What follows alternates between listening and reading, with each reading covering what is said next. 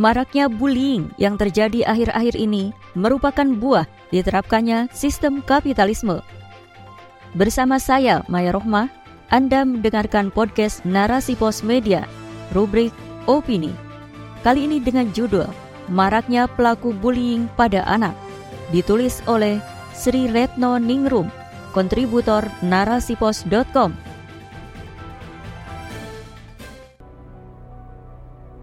Bocah berusia 9 tahun berinisial MHD dikabarkan meninggal usai dikeroyok oleh kakak kelasnya. Iya, bocah tersebut adalah pelajar kelas 2 di salah satu SD di Kecamatan Sukaraja, Sukabumi, Jawa Barat. Sebelumnya, cucunya itu mengeluh sakit habis pulang sekolah, namun keesokan harinya tetap berangkat sekolah dan dikeroyok kembali oleh kakak kelasnya. Akibat pengeroyokan terakhir, MHD dilarikan ke rumah sakit Primaya, kemudian dipindah ke rumah sakit Hermina. Lantaran rumah sakit Primaya tidak menerima pasien korban pengeroyokan. Setelah mengalami kritis selama tiga hari, korban dinyatakan meninggal dunia. Miris, apa yang telah menimpa anak kelas 2 tersebut? MHD telah menjadi korban meninggal akibat bullying. Ini tentu sangat menyesakan dada kita pelajar usia SD menjadi pelaku kriminal. Sejatinya, usia SD adalah usia yang sangat menyenangkan. Anak-anak SD biasanya disibukkan dengan kegiatan belajar dan bermain. Dari usia SD lah terlihat kreativitas dan prestasi pada anak. Tapi, apa yang terjadi pada salah satu SD di Sukabumi masih kecil malah menjadi pelaku kriminal.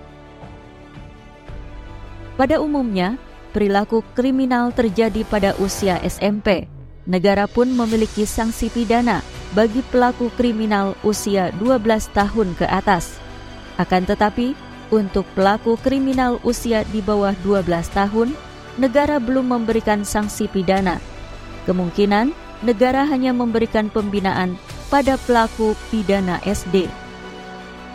Perlu diketahui, penindasan perundungan Berisakan atau pengintimidasian atau bullying adalah penggunaan kekerasan, ancaman atau paksaan untuk menyalahgunakan atau mengintimidasi orang lain. Perilaku ini dapat menjadi suatu kebiasaan dan melibatkan kekuasaan sosial atau fisik. Budaya penindasan dapat berkembang di mana saja selagi terjadi interaksi antar manusia dari mulai sekolah, tempat kerja, rumah tangga, dan lingkungan. Perilaku bullying tentu merugikan para korban. Maraknya bullying yang terjadi akhir-akhir ini merupakan buah diterapkannya sistem kapitalisme. Kapitalisme yang memiliki asas sekularisme telah berhasil memisahkan agama dari kehidupan. Alhasil, dalam kehidupan bermasyarakat tidak lagi memperhatikan nilai-nilai agama Kapitalisme yang mengagung-agungkan paham kebebasan seperti kebebasan berperilaku telah membolehkan adanya tindak kekerasan. Tindak kekerasan dianggap hal yang lumrah untuk dilakukan meski merugikan orang lain. Hal tersebut juga diperparah dengan sistem pendidikan yang berbasis sekuler. Visi misi pendidikan tidak lagi berfokus dalam mencetak generasi berakhlak karimah, namun lebih berorientasi pada nilai akademisi yang mumpuni. Walhasil, setelah lulus mereka pandai akademik namun minim berakhlak baik. Dalam pandangan Islam, bullying merupakan tindakan yang tidak dibenarkan dan dilarang oleh Allah Subhanahu wa taala. Allah Subhanahu wa taala berfirman dalam surah Al-Hujurat ayat 11 yang artinya, "Hai orang-orang yang beriman, janganlah sekumpulan orang laki-laki merendahkan kumpulan yang lain. Boleh jadi yang ditertawakan itu lebih baik dari mereka. Dan jangan pula sekumpulan perempuan merendahkan kumpulan lainnya, boleh jadi yang direndahkan itu lebih baik.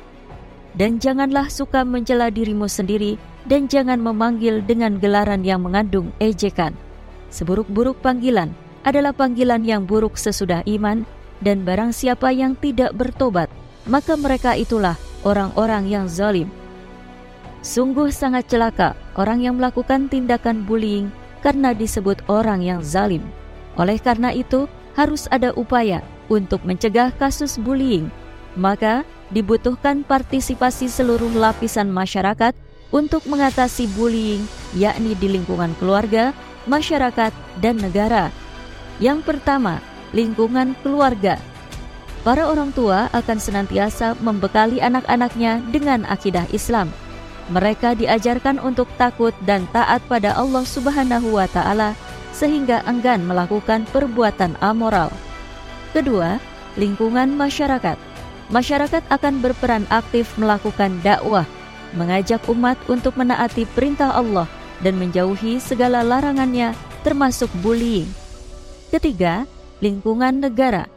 Negara sebagai pihak yang memiliki kekuasaan sehingga negara akan mengontrol segala bentuk tontonan yang dinikmati rakyat.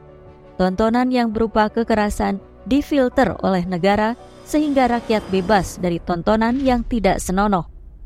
Semua ini akan terwujud nyata jika negara menerapkan sistem Islam atau khilafah. Khilafah juga akan memberi sanksi takzir bagi pelaku kejahatan bullying yang sampai memakan korban. Dengan cara seperti itu, akan menimbulkan efek jerak bagi pelaku sekaligus ketakutan pada masyarakat untuk tidak mencontoh hal yang serupa. Oleh karena itu, saatnya kita beralih pada sistem Islam. Dengan penerapan sistem Islam, niscaya kasus bullying tidak akan terjadi seperti saat ini. Rakyat hidup berdampingan, baik mereka Muslim maupun non-Muslim. Semuanya bersatu tanpa ada perselisihan. Begitu pula kasus bullying yang menimpa anak mustahil terjadi. Wallahu a'lam bisawab.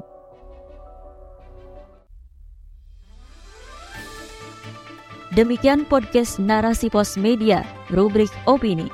Bagi Anda yang ingin membaca artikel lengkapnya, silakan kunjungi www.narasipos.com atau cek deskripsi podcast ini untuk info lebih lanjut.